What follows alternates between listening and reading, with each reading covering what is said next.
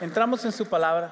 Yo creo que su corazón está listo, mi corazón está listo. Dios ha puesto una palabra en mi vida y luego vamos a compartir juntos una alabanza más en ese día. Realmente es un día de celebración, un día de gozo, un día de recordarnos que Dios ha sido bueno y ha sido fiel en tantas maneras, que Dios nos ha avanzado eh, de una manera tan increíble pero vamos a orar primero, oremos. Padre, en el nombre de Jesús te damos gracias. Gracias que tu palabra es viva y es eficaz, que es más cortante que una espada de doble filo. Y hoy viene a separar aquello que no es de ti para que recibamos lo que sí viene de ti en nuestra vida. Señor, yo te pido que tú nos dirija, que tú nos levantes, Señor, que tú nos llenes de fe una vez más, que tú derrames tu bendición al escuchar tu palabra, que es tan buena. Pero más que todo, Padre, danos la fuerza para obedecerla, Señor, porque al, obedecer, al ponerla en acción es cuando toma poder en nuestra vida. Yo te pido que tú hagas eso. Y Señor, te pido una bendición por todas las iglesias que están en el Inland Empire y alrededor del mundo, aquellas que están compartiendo la verdad tuya del Evangelio en ese día. Yo te doy gracias por ello. Te pido que tú las bendigas,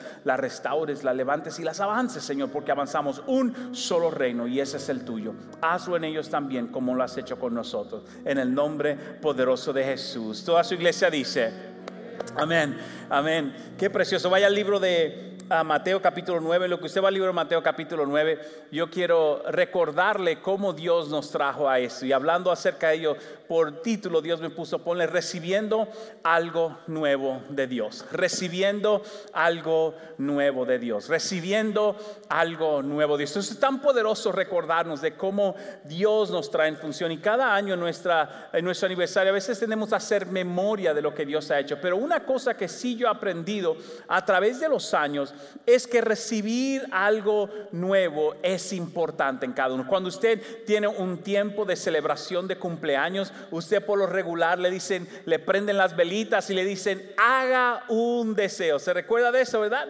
Hágate, tome un deseo.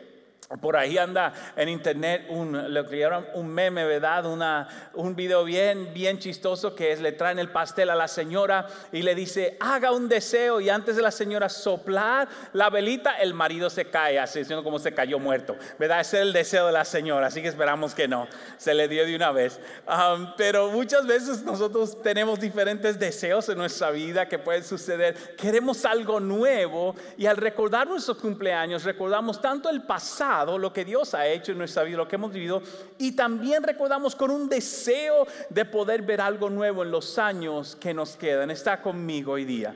Y eso es algo hermoso, mis hermanos, recordarnos. Soy personas que no son muy celebratorios. Yo no fui uno que me crié realmente celebrando mi cumpleaños mucho, porque mi cumpleaños natural es en diciembre, después de Navidad, y todo el mundo, pues después de celebrar la Navidad, nadie se recuerda el que nació después de esos días, ¿verdad? Ana y yo tenemos el mismo día de, de nacimiento, el 29 de diciembre. Así que todo el mundo se olvida, porque ya pasó la Navidad.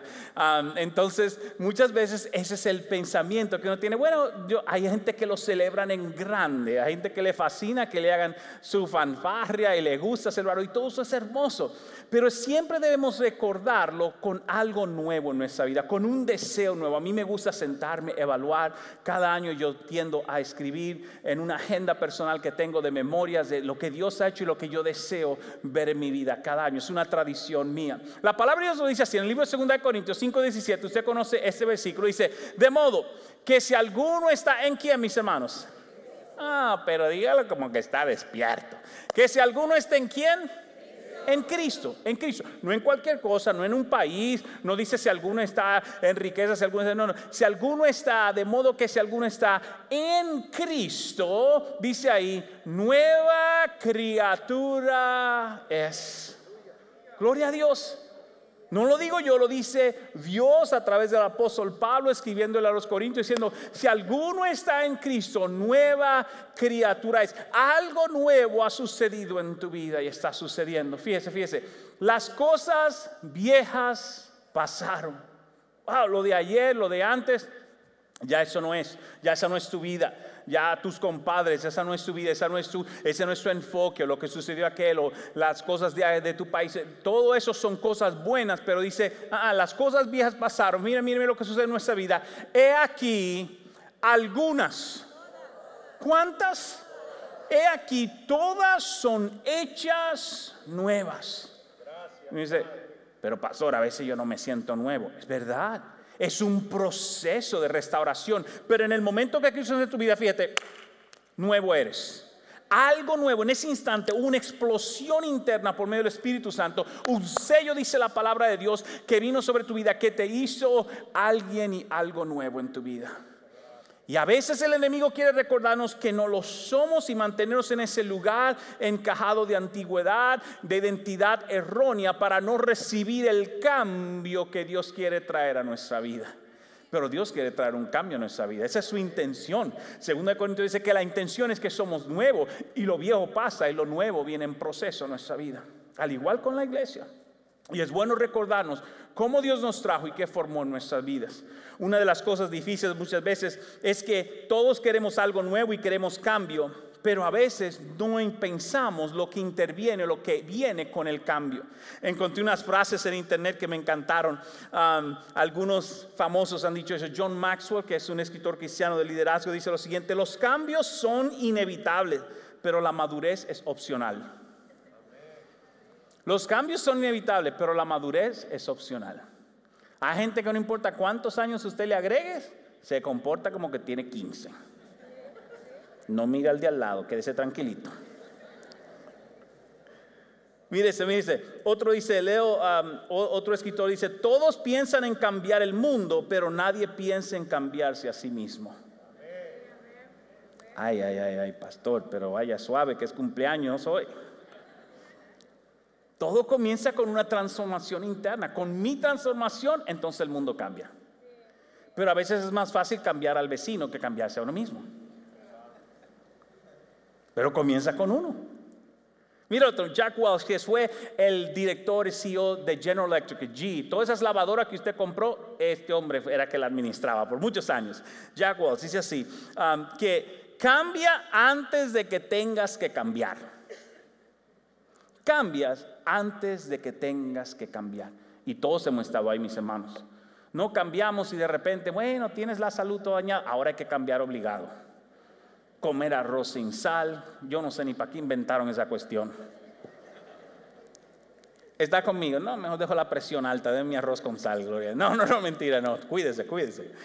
Ah, pero es así, a veces tenemos que cambiar, aunque no queramos, porque la situación amerita cambio. La situación amerita cambio. Algo nuevo sucede en mi vida cuando yo vengo a ese proceso. Y Jesucristo nos trae y nos enseña este proceso a través de la salvación de uno de sus discípulos llamado Mateo. El libro de Mateo capítulo 9, el escritor de este libro habla acerca de su propia conversión. Y Mateo era lo que la palabra le llaman un colector de impuestos. Y si usted no entiende eso, tal vez usted dice, ah, sí, no, yo sé, esa gente del IRS, esa gente son malísimos. Ah, pero en los tiempos de la Biblia, el que recogía impuestos era el más vil de los vil en los ojos de sus compatriotas o amigos. Porque el que recogía impuestos, escuche esto, en los tiempos de la Biblia, estaba abusando al judío, a los de Israel, para cogerle el dinero de ellos y dárselo al imperio romano, que era el imperio opresor de los tiempos. Así que Mateo tenía, era un hombre despreciado. Y no solamente eso, porque al igual como usted lo sabe, se da en nuestros países también, Mateo no solamente agarraba el impuesto que le tocaba a Roma, a él había que darle sus par de pesos también. Entonces Mateo no era una buena gente pero tiene un encuentro con Jesús y es hecho una nueva criatura en Cristo Jesús. Y hoy día usted y yo leemos el libro de Mateo como un gran libro que Dios incluye en su escritura, la Biblia, para enseñarnos algo grande. Pero Mateo no comenzó como buena gente. Lo cual me enseña a mí que yo puedo recibir algo bueno de Dios cuando estoy dispuesto a cambiar. Y en esos 16 años de celebración Dios nos invita, hay cambios que vienen a nuestras vidas y debemos estar dispuestos a recibirlo para el bien de Dios. Está conmigo hoy día. Y eso es algo precioso, pero cambiar es incómodo, cambiar es difícil. A todos nos gusta nuestra rutina y es lo que vamos a encontrarnos aquí. Dice la palabra de Dios que Jesucristo ve a Mateo y le dice, mira, sígueme. Y Mateo se sorprende con las palabras de Jesús y dice, ¿sabe qué, maestro? Yo quiero hacer una cena en mi casa. Como Mateo tenía plata, que se le robó a todo el mundo, con esa plata, Mateo dijo, vamos a hacer una cena en mi casón. Invita a todos sus amigos. Usted tiene que entender que los amigos de Mateo no eran amigos de la iglesia todavía, no eran los discípulos. Los amigos de Mateo le gustaba tomar 2X y echarse su tequilita y comer su carnecita. Los amigos de Mateo no vinieron de la iglesia. E, está leyendo la Biblia como le estamos leyendo. No, porque la gente a veces sobre espiritualiza la cosa. En Mateo 9 no encontramos ese problema. Y Mateo dice, déjame hacer una fiesta en mi casa, invita a sus amigos. Dice la Biblia que eran los publicanos, que eran toda la gente que hacía el desastre. Versículo 10 dice así, aconteció que estando el sentado Jesús a la mesa en la casa, he aquí muchos publicanos y separa a los publicanos y les llama pecadores. Es decir, no solamente esta gente que recogen los impuestos que son malos, sino gente malísima que usted sabe que son los pandilleros del barrio. Esa es la versión dominicana para que usted entienda lo que está pasando habían venido y se sentaron juntamente a la mesa. ¿Con quién? ¿Cómo va a ser posible eso? ¿Cómo es posible eso? Tal vez es Señor llamándote, recógelo ahí. ¿Cómo es posible eso? ¿Cómo es posible? Dice que se sentó a la mesa con Jesús y sus discípulos. Los publicanos y pecadores. Versículo Viendo eso, los fariseos dijeron a los discípulos: ¿Y por qué come vuestros maestros con los publicanos y pecadores? Es decir, ¿cómo es un hombre que enseña sobre la Biblia, que es santo, puede sentarse a la mesa con gente que todos sabemos que no están en buen camino? Ahora, mucha gente tiende a tomar eso y decir: Sí, pastor, por eso es que yo eh, le predico a mis amigos y voy a la barra. Jesús no estaba en una barra con sus amigos, estaba en la casa de alguien, aunque los amigos no eran cristiano. ¿Está conmigo la diferencia? No malinterprete la Biblia. Que hay gente que la malinterpreta dice, no, no, ahí ando, hay que, tú sabes, alcanzar a los demás. No te pongas a estar tomando cerveza para alcanzar a los demás. Eso es lo que la Biblia está diciendo. Pero está diciendo que no te separes de aquellos que están en necesidad de Dios, porque Jesús no lo hizo. Jesús no lo hizo. Versículo 12, a lo hizo Jesús le dijo, los sanos no tienen necesidad de médicos, sino los enfermos. Y una de las cosas por la cual Iglesia La Roca se fundó es para buscar gente enferma y no traer gente sana de todas otras partes, mis hermanos. Y eso se tiene que entender. La razón por la que hacemos un llamado, es la razón por la que tenemos un alcance. Que no se nos olvide que Dios nos ha llamado a buscar gente enferma. Gente que tenga necesidad de un toque de Cristo. Porque si no nos volvemos un club de gente sana cuando Jesucristo mismo dice, esa no es la función del Evangelio. Es bueno estar con los hermanos, hay una armonía hermosa cuando estamos entre los sanos y tú sabes, todos está, eso es armonioso y eso es parte de crecer la dinámica, de irnos al parque juntos, eso es bonito, pero nunca quite la vista de seguir trayendo enfermos a los pies de Cristo, donde van a encontrar su sanidad. Está conmigo hoy día. Versículo 13. Dice así, ir pues y aprended lo que significa misericordia quiero y no sacrificio, porque no he venido a llamar a los justos, sino a pecadores al arrepentimiento. Y mis hermanos, cuando Jesucristo está diciendo estas palabras, eso es algo revolucionario. Revolucionario. Los rabís no se juntaban con la gente común. Y Jesucristo como maestro, como rabí, se comienza a juntar no con la gente común, con la peor gente, para enseñar una lección que cuando viene el cambio es importante cómo recibir ese cambio. Y mira lo que continúa diciendo, versículo 14, entonces vinieron a él los discípulos de Juan. Ah, no, no, espérate. Porque por un lado estaban los fariseos, y yo entiendo los fariseos siempre son complicaditos, pero ahora vienen los discípulos de Juan. Esos son los seguidores de su primo, Juan el Bautista que son gente de Dios, son gente del reino, son gente que predican, son gente de santidad, son gente que estaban en el desierto con el Evangelio. esos son. Y vienen donde Jesucristo y dicen, espérate, espérate, vamos a aclarar las cosas. Y dice, porque nosotros y los fariseos, es decir, que los discípulos de Juan dicen, somos gente de la Biblia, de la lectura, de la iglesia, gente socialmente buena. Y los fariseos, ayunamos muchas veces y tus discípulos no ayunan. Y aquí comienza la, complicación. En su Biblia tal vez dice, Jesús enseña sobre el ayuno. Jesús no estaba enseñando sobre el ayuno. La pregunta no era sobre el ayuno. La pregunta era la tradición religiosa a un nuevo evangelio que Cristo traía. Y el choque fue tan severo tan severo. Imagínese cuando usted se encuentra con alguien que ora menos que usted, que ayuda menos que usted, pero su vida luce más bendecida que la suya.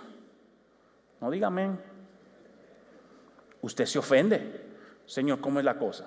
Estoy aquí ayunando, predicando la palabra, buscando santidad y yo luzco menos bendecido que esa otra persona. Era un choque completamente difícil. Completamente difícil. Continúa Jesús diciendo, fíjese que versículo 15 les dijo, ¿acaso pues los que están en las bodas tener luto entre tanto que el esposo está con ellos?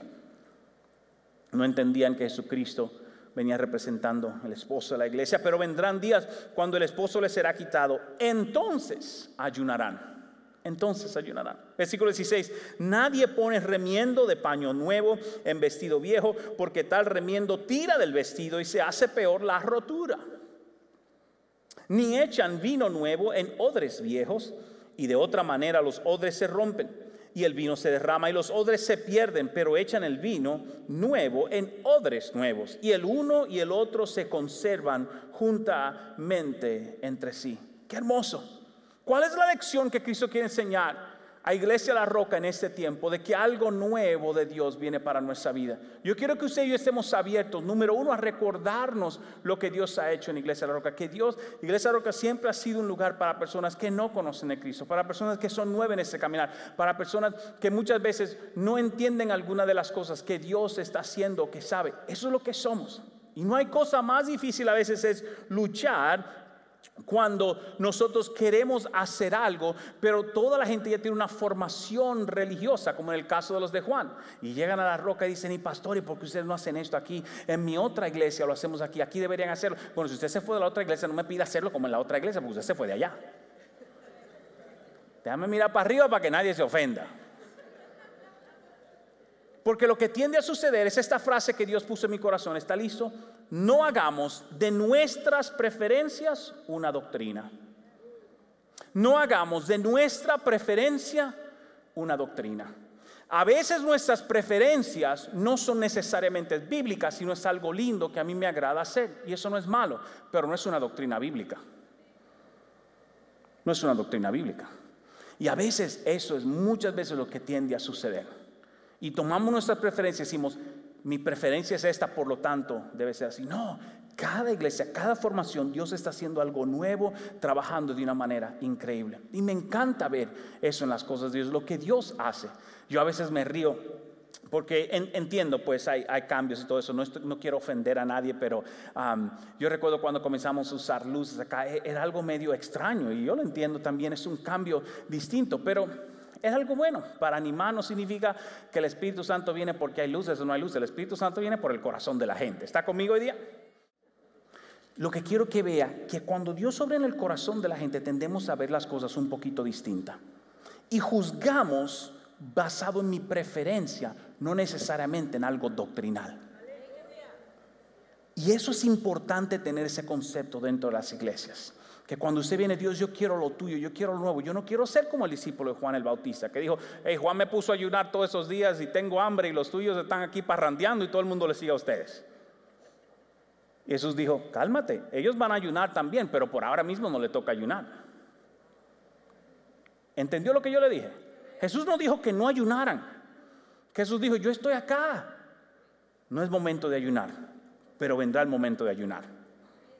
Es muy distinto, es muy distinto. Y es por eso que en el proceso de cambio, esa es la pregunta que yo quiero que usted y yo contestemos hoy, el proceso de cambio me da tres cosas que yo veo aquí. Número uno es eso, que en el proceso de cambio busca el gozo que hay en el proceso.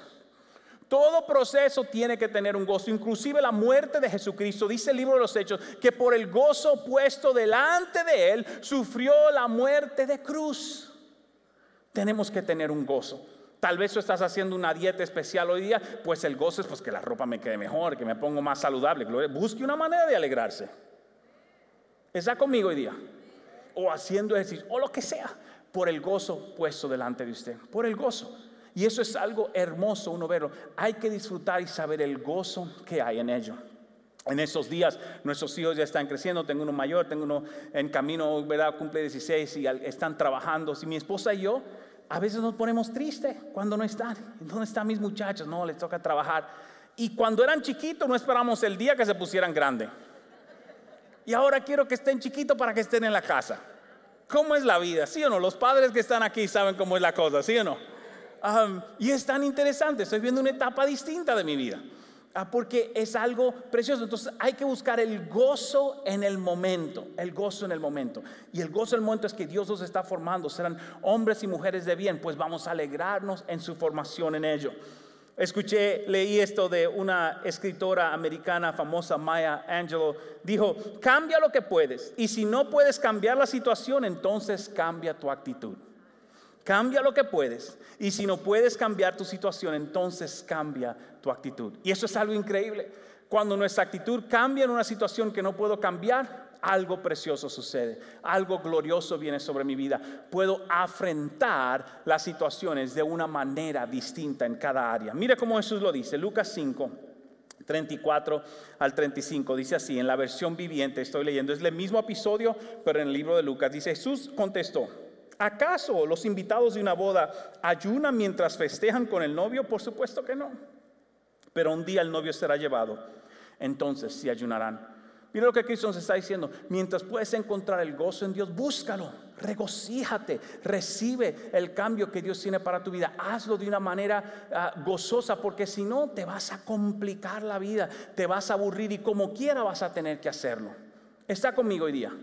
Y es tan importante nosotros poder cambiar nuestra actitud ante una situación que yo no tengo manera de cambiarla. Yo por más aburrido que yo esté, no puedo agregarle dinero a la cuenta de banco. Entonces gócese con lo que tiene. Está conmigo hoy día. Si le quedan cinco pesos, café y pan. Y ya. Y gócese. ¿Está conmigo? El cambio de actitud es algo sorprendente. A mí me encanta. Un aplauso al Señor por ello. A mí a mí me fascina eso porque todos nosotros podemos tener esa actitud en nuestra vida de poder amargarnos por una situación que no puedo cambiar, no puedo cambiar. Josh Mark lo dice así, hasta creo que es Josh Mark que dice, la vida es como un automóvil, ¿verdad? Cuando se te baja una llanta, al menos que no cambie la llanta, no vas para parte. Lo mismo en la vida, al menos que no cambie ciertas actitudes en tu vida, el carro de tu vida no avanza. Y es por eso que hemos recibido el gozo que viene en la situación. Es difícil, es distinto, es incómodo, es todo lo que usted quiera agregarle, pero Señor, ¿qué estás haciendo tú en medio de ello? Y es lo mismo cuando usted viene a Iglesia La Roca en estos tiempos. Cualquier cambio que Dios le ha puesto en su vida es busque el gozo de lo que Él va a hacer en su vida. Y hoy, al final del servicio, me estoy adelantando, pero usted va a escuchar unos testimonios, de, pueden haber muchos, pero grabamos esos tres porque son tan hermosos para que usted vea cómo Dios obra su cambio. Mire la segunda cosa en el proceso de cambio, la segunda cosa es esto, reciba lo que Dios da. Puede decir esto conmigo, uno, dos y tres, en el proceso del cambio, recibe lo que Dios da. Recibe lo que Dios da y no lo que el hombre impone muchas veces. Y eso es tan importante entender eso porque Dios puede dar cosas tan hermosas a nuestra vida de una manera que ni lo esperamos. Estaba visitando a nuestros hermanos de Iglesia La Roca que está un poquito enfermo o bastante enfermo, pero estamos orando en fe por él. Y él y su esposa me cuentan un testimonio y dice, pastor, usted no se imagina, yo soy el único proveedor de mi casa. Y realmente no sabíamos cómo lo íbamos a hacer. Comenzamos a orar creyendo que Dios lo tenía eso. Su trabajo, ah, el jefe de su trabajo hizo un ajuste y pudieron darle una suma de bendición para ellos pagar la mensualidad de la casa. Y él me dice, pero pastor, usted no se imagina, alguien me trajo una ofrenda y fue la persona que yo menos pensaba en mi cabeza que hubiese hecho algo así por nuestra vida. Pero Dios hace los milagros de una manera increíble. Y eso me, tocó de una manera tan profunda porque a veces pensamos que uno va a calcular cómo Dios va a hacer la cosa y Dios siempre la hace completamente distinta completamente distinta. Yo recuerdo a mi pastor en República Dominicana, el pastor Rafael, que me crió, nos contó un testimonio de que él estaba orando porque su estufa, así le dicen en sus países también, ¿verdad? Su estufa de cocinar se había descompuesto y, él no tenía plata, la iglesia era bien pequeñita, éramos tal vez 30, 40 personas y él no tenía, la iglesia todavía no producía suficiente para pagarle a él, tenía que trabajar una vida bien dura, ese hombre es mi héroe, uno de mis héroes, sí. y él dice que un día se aparece alguien, un hermano de la iglesia, con una estufa nuevecita a su casa. Pastor, vine a traerle una estufa. Y él decía, no, pero él estaba tratando de convencer al hombre que no le diera estufa. Y yo, le, y yo escuchando ese mujer, ¿por qué? Oiga, él me dijo, porque él estaba en peor condición económica que yo. Y Dios le habla a él para que me traiga a mí una estufa nueva. Yo eso no lo entendía. Y luego Dios bendijo a este hermano de una manera preciosa también. Y a veces Dios hace cosas que uno dice, Señor, yo no sé, pero cuando hay un cambio en nuestra mente hay que aprender a recibir lo que Dios da, porque lo da a su manera para traer gozo sobre nuestra vida. Está conmigo hoy día. No calcules. Yo soy muy calculador y mi esposa siempre dice, no, no, deja de estar. Ah, ah, es mi naturaleza, pero Dios a veces me sorprende de la manera que Él quiere hacer las cosas, porque no importa cuánto yo calcule, siempre Dios busca la otra manera que mi matemática no funcione. En cualquiera de nuestra vida, en amistades, en cualquier cosa, Dios tiene su obra en nosotros. Mira cómo lo dice acá en Lucas 5, 36 al 38 en la versión viviente. Luego, Jesús le dio la siguiente ilustración, dijo, nadie quita un pedazo de tela de una prenda nueva y la usa para remendar una prenda vieja, pues la prenda nueva se arruinará el, el remiendo nuevo no haría juego con la prenda vieja. Y aquel que ha arreglado alguna ropa algún día entiende eso. De hecho, me estaba riendo con un pastor y dije, oye pastor, nuestros jeans que teníamos antes de los años 80 y 90, si lo hubiésemos dejado, ganamos una dinerada ahora, porque ahora te lo venden con el hueco hecho. Y pagan 50, 100 dólares por el hueco hecho. En aquel entonces, jugando en el parque, le poníamos los huecos, ¿verdad? Y ya usted se imagina, pero hoy día te lo venden con el hueco hecho para que no te esfuerce mucho.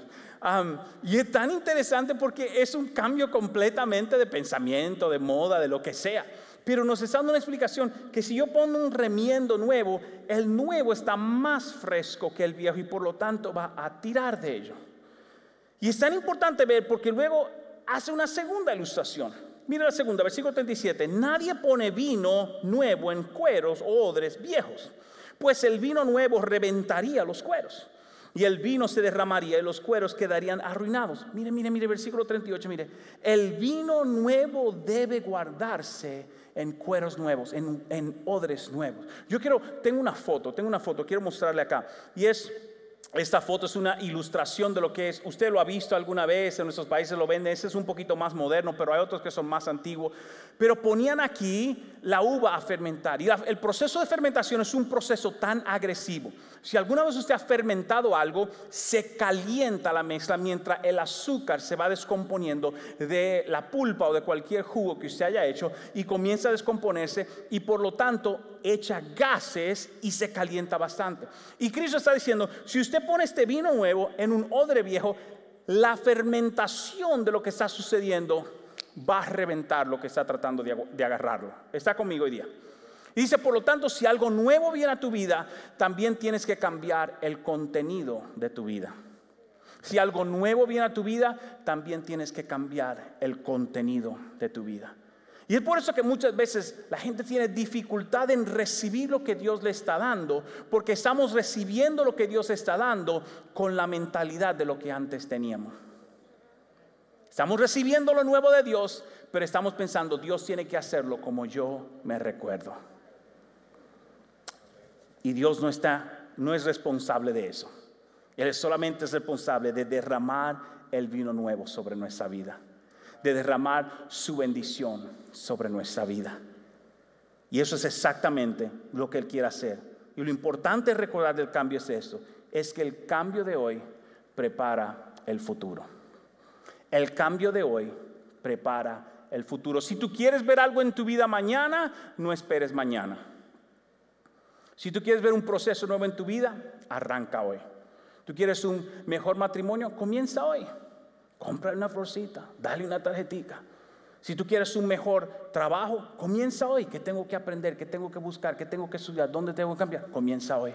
Si tú quieres una mejor vida espiritual, comienza hoy. No digas, mañana me voy a levantar a orar. ¿Qué tal si te acuestas orando y leyendo tu Biblia? Comienza hoy. Está conmigo hoy día. Voy a conocer a alguien. No esperes mañana. Al final, conoce a alguien. Estrechale la mano a alguien. Salte de tu burbuja, está conmigo hoy día. Al menos que comencemos hoy, el futuro no está garantizado. Y todos somos de esa parte, incluyéndome a mí, donde siempre decimos, ¿verdad? La dieta siempre comienza cuando? El lunes, muchas gracias. Hay muchos como yo que hemos comenzado varias dietas ya. No, no, no, comienza hoy. Y es interesante eso porque siempre comienza en el momento. El cambio de hoy arranca para preparación del futuro. Ese cambio comienza hoy. Mira cómo Cristo lo dice. En el versículo 39, Cristo dice lo siguiente. Ni nadie que prueba el vino añejo parece querer el vino nuevo. Pues dicen, el añejo es mejor. Y mi hermano, yo entiendo esa expresión. No hay nada malo con lo añejo, no hay nada malo. De hecho, es importante tener esas anclas en nuestra vida, esas tradiciones que nos apoyan, que nos dirigen. Pero esas tradiciones también, aunque nos apoyan en nuestra vida, no, no siempre van a permanecer para siempre. Y es importante saber cómo adaptarnos al cambio en nuestra iglesia siempre va a ser una iglesia de cambio en ciertas áreas de nuestra vida. Y en esos 16 años de Iglesia de la Roca, si hay algo que yo quiero dejarles saber es que Dios está haciendo algo nuevo siempre. Siempre, en cada área de nuestra vida. Y como yo lo recibo, comienza hoy. Esa transformación comienza hoy, porque es fácil decir el año es mejor. Todos nosotros, los que llevamos en el Evangelio más de 5 o 10 años, yo diría más de 10 años, nos recordamos las canciones de antes. Y cuando las cantas, eh, no hay mucho esfuerzo para comenzar a llorar. Amén. ¿Es así o no es así? Porque nos recuerdan momentos hermosos. Pero déjame decirle algo. Yo, los muchachos de la alabanza saben, había una unción en esa canción hace 20 años, pero hoy día los muchachos de hoy día tienen un nuevo oído espiritual y deben escucharlo de una manera distinta. Y muchas veces somos tan duros religiosamente que no abrimos el corazón y el espacio para que nuestros jóvenes también reciban en su momento y en ese tiempo. No seamos esa iglesia hoy día, hermanos. No seamos esa iglesia, seamos la iglesia que va a abrir la puerta, el corazón, la música, lo que sea necesario con tal de seguir el Evangelio, siendo de mis hijos, de mi generación, a la generación de mis hijos, a la generación de mis nietos y los que ha de venir. Está conmigo hoy día. Súper importante eso, porque las tradiciones son cruciales, pero no siempre son fijas. Si usted supiera, yo no tengo el libro de historia ahora mismo, pero en historia de la iglesia, cuando agregaron un órgano a la iglesia para tocar himnos, se armó una revolución. Eh, creo que en los años 1600, 1600, eso fue un escándalo. El órgano era del diablo. Ahora, yo me recuerdo, tal vez usted no se recuerda, cuando metieron una batería en la iglesia, en los años 80, eso, eso sí es del diablo. Eh, mire, eso no se podía tocar en la iglesia y mucho menos una guitarra eléctrica. Aquellos que son nuevos en la iglesia dicen, son tan raros. Así de rara es la cosa a veces. Y por eso Jesús está confrontando el pensamiento religioso para transformación. Siempre hay una generación de cambio porque Dios está derramando un vino nuevo y necesita un receptor nuevo para cada generación en nuestro corazón. Usted y yo somos parte de esa generación hoy día. Si estamos vivos hoy es porque tenemos la capacidad de cambiar y de recibir lo nuevo de Dios en nuestra vida. Puede decirle amén en esa hora al Señor. Qué precioso es Dios. Usted conoce la historia, se le ha hecho varias veces de la señora que ah, se casó y el esposo le pregunta, óyeme, ¿por qué es que usted, a, mí, a su esposa, siempre corta el jamón de este tamaño y lo pone en la sartén? Y dice, yo no sé, Así lo hacía mi mamá, pues llama a su mamá, mamá, me pregunta mi esposo que por qué yo corto el, cortamos el jamón y lo ponemos en la sartén. Y dice, yo no sé, así lo hacía mi, abuela, mi mamá. Pues llama a la señora todavía sabe. Y llama a la abuela y la abuela le dice, mire, le dice, mamá, que pregunta a tu nieta que por qué cortamos el jamón y lo ponemos en la sartén de ese tamaño. Y dice, porque en mis tiempos mi mamá tenía un sartén de ese tamaño, había que cortar el jamón para que cupiera. Entonces, a veces tenemos tradiciones en la vida que no tienen nada que ver con lo de hoy, pero nos hemos metido en una cuestión de hacerlo de una sola manera.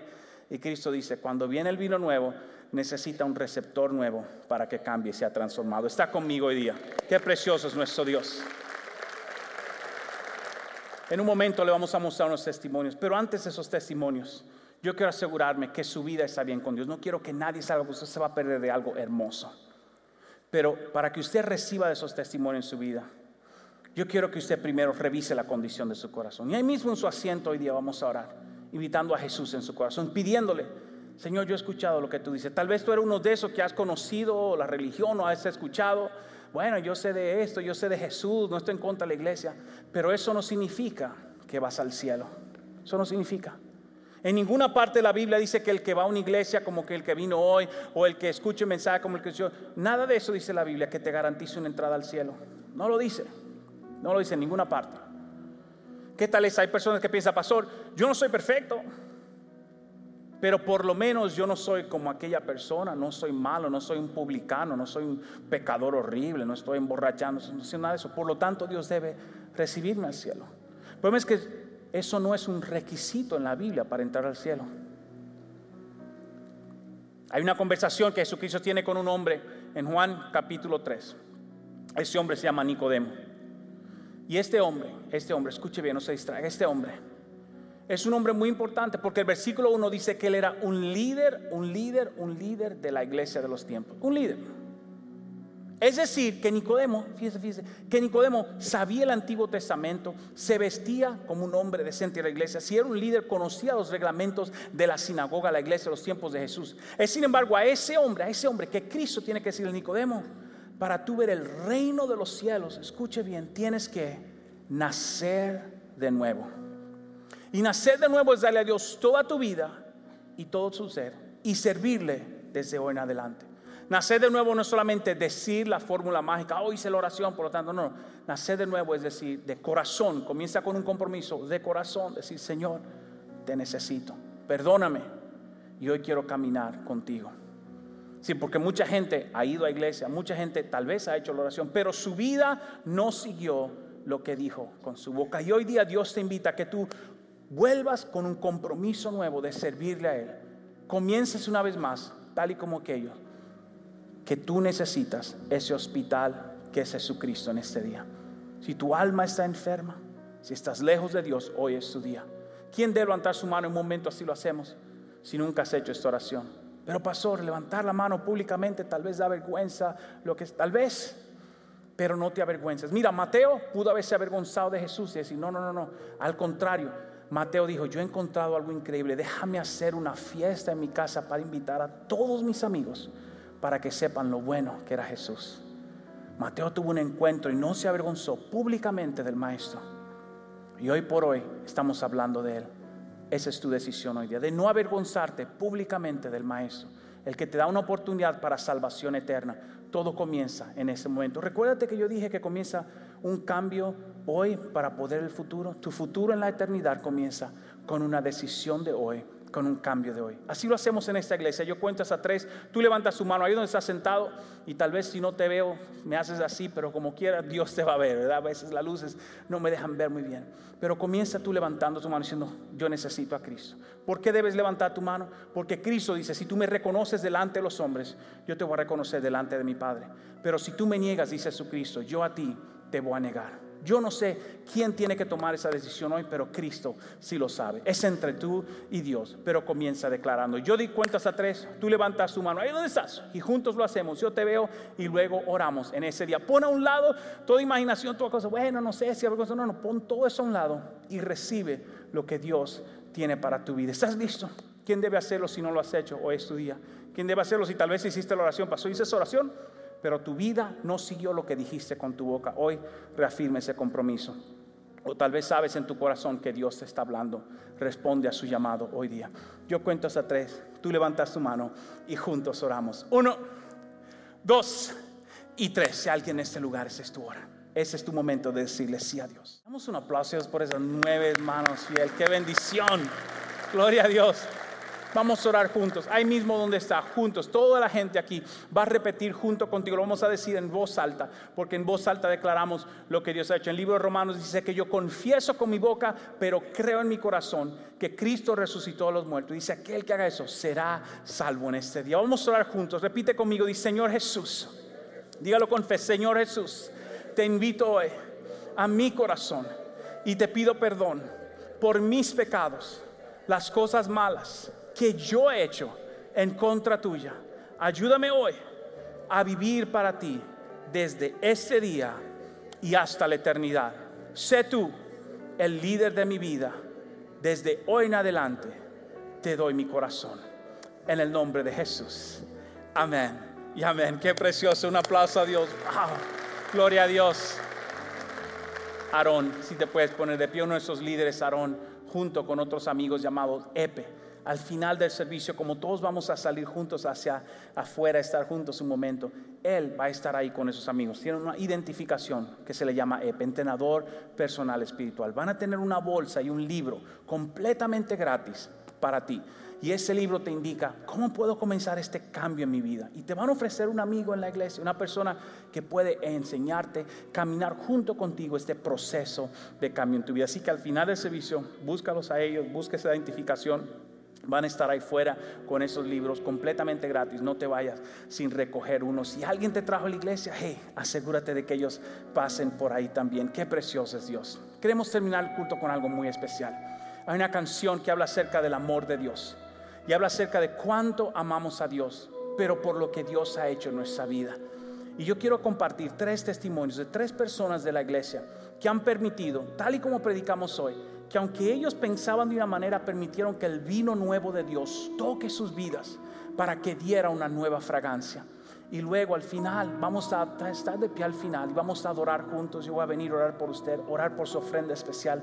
Pero más que todo es la palabra de Dios. ¿Cómo recibo algo nuevo de tu vida, en mi vida? Y estos testimonios van a mencionar exactamente eso. Así que vamos a poner atención y juntos adorar a Dios con ellos.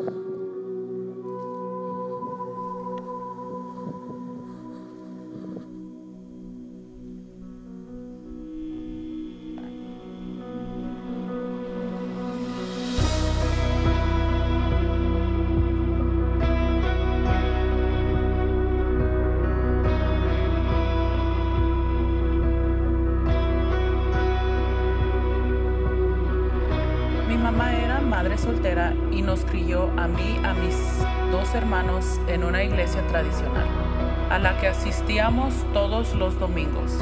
No aprendí mucho ahí, pero mi madre siempre nos empujó a seguir a Jesús. En el 2007 yo era una madre soltera, de un bebé de seis meses, y una amiga me llevó a una iglesia cristiana y ahí acepté a Jesús en mi corazón. Después de un año me alejé de la iglesia otra vez y no volví hasta casi 10 años después. Un día recibí una invitación a la iglesia La Roca. Me enamoré de la iglesia y estaba segura de que quería un cambio en mi vida. Es cuando decidí terminar mi relación en ese mismo año con mi pareja. Fue entonces cuando supe que realmente necesitaba a Dios y no había vuelta atrás. No tenía idea cómo iba a ser la vida con tres niños yo sola, así que tomé una segunda decisión. Dediqué mi vida y la de mis hijos a Jesús una vez más Nuestras vidas han cambiado por completo. Jesús rompió mis adicciones, maldiciones generacionales, problemas mentales y emocionales. Mi hijo tenía discapacidades de aprendizaje, mejoró su salud mental, ya no tiene depresión ni ansiedad. A través de batallas judiciales, enfermedades físicas, dolencias, inseguridades personales, dificultades financieras, soledad y confusión, Dios sostuvo mi mano en cada paso del camino. Y en estos tiempos no sé cómo es posible. Lo único que sé es que mi Dios es un Dios maravilloso y solo Él hace lo imposible posible.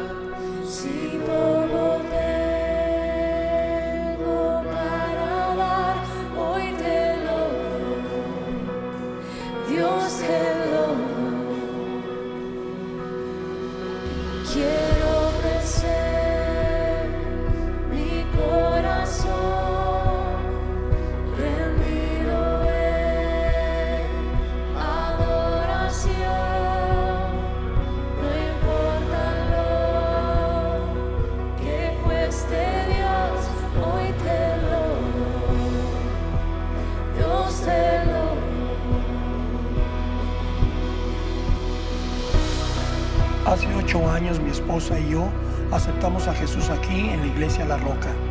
Antes vivíamos en un mundo completamente alejados de Dios. Todo cambió y transformó nuestras vidas cuando nuestra hija nos trajo a la roca.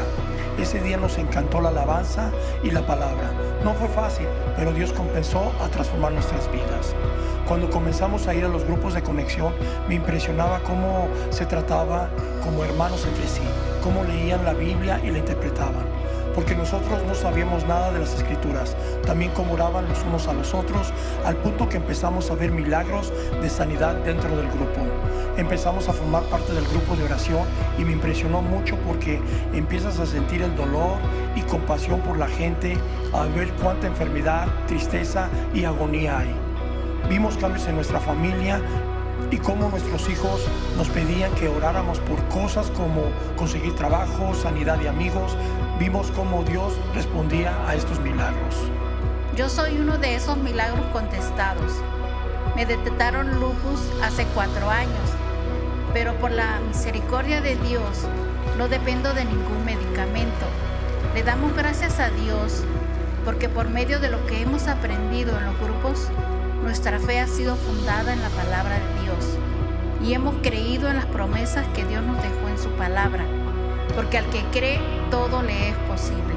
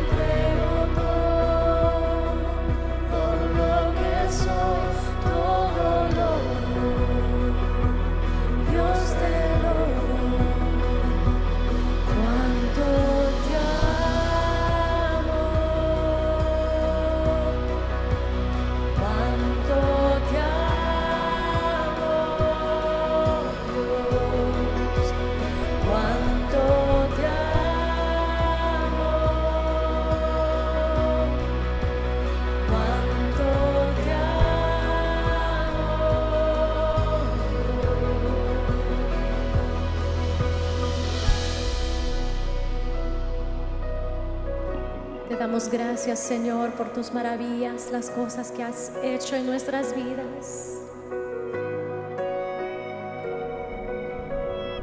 No ofreceré nada que no cueste. Me has dado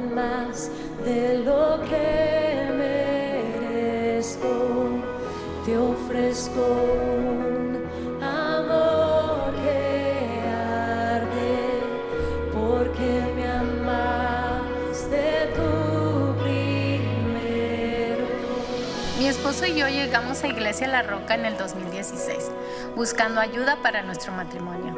No conocíamos nada ya que esta era nuestra primera vez en una iglesia, pero personas nos aconsejaron que tomáramos todo lo que la iglesia nos ofreciera y lo hicimos.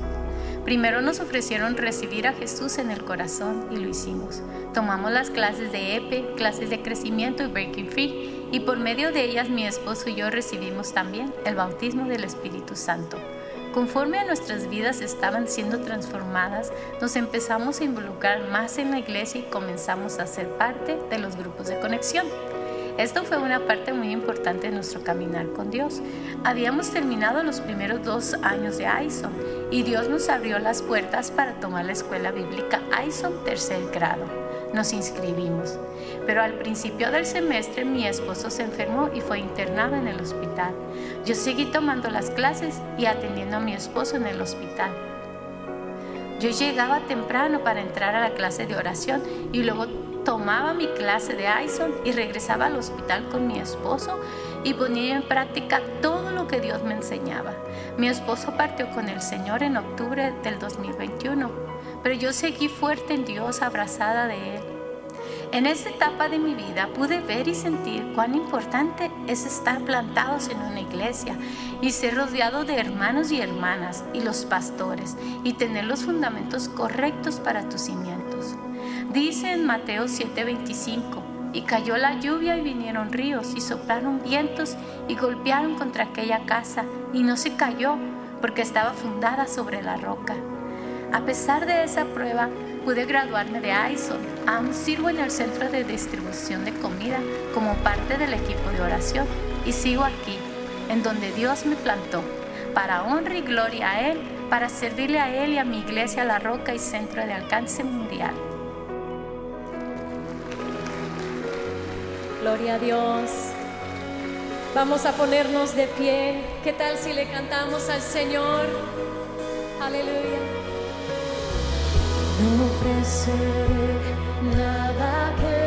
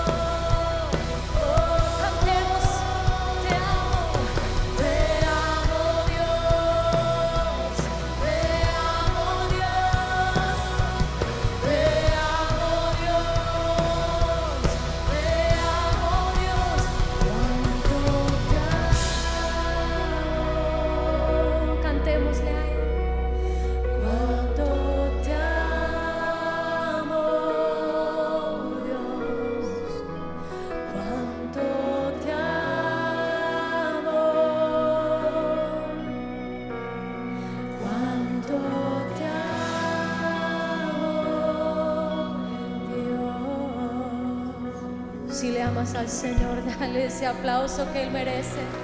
Aleluya.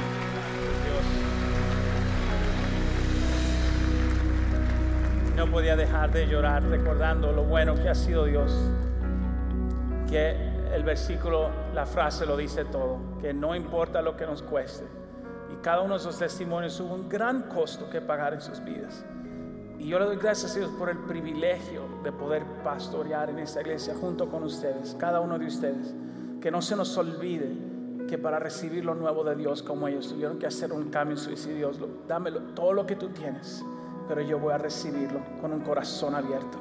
Y nuestra frase es cuánto te amamos Dios. Hay algo que sucede en tu vida cuando tú le dices sí a Dios.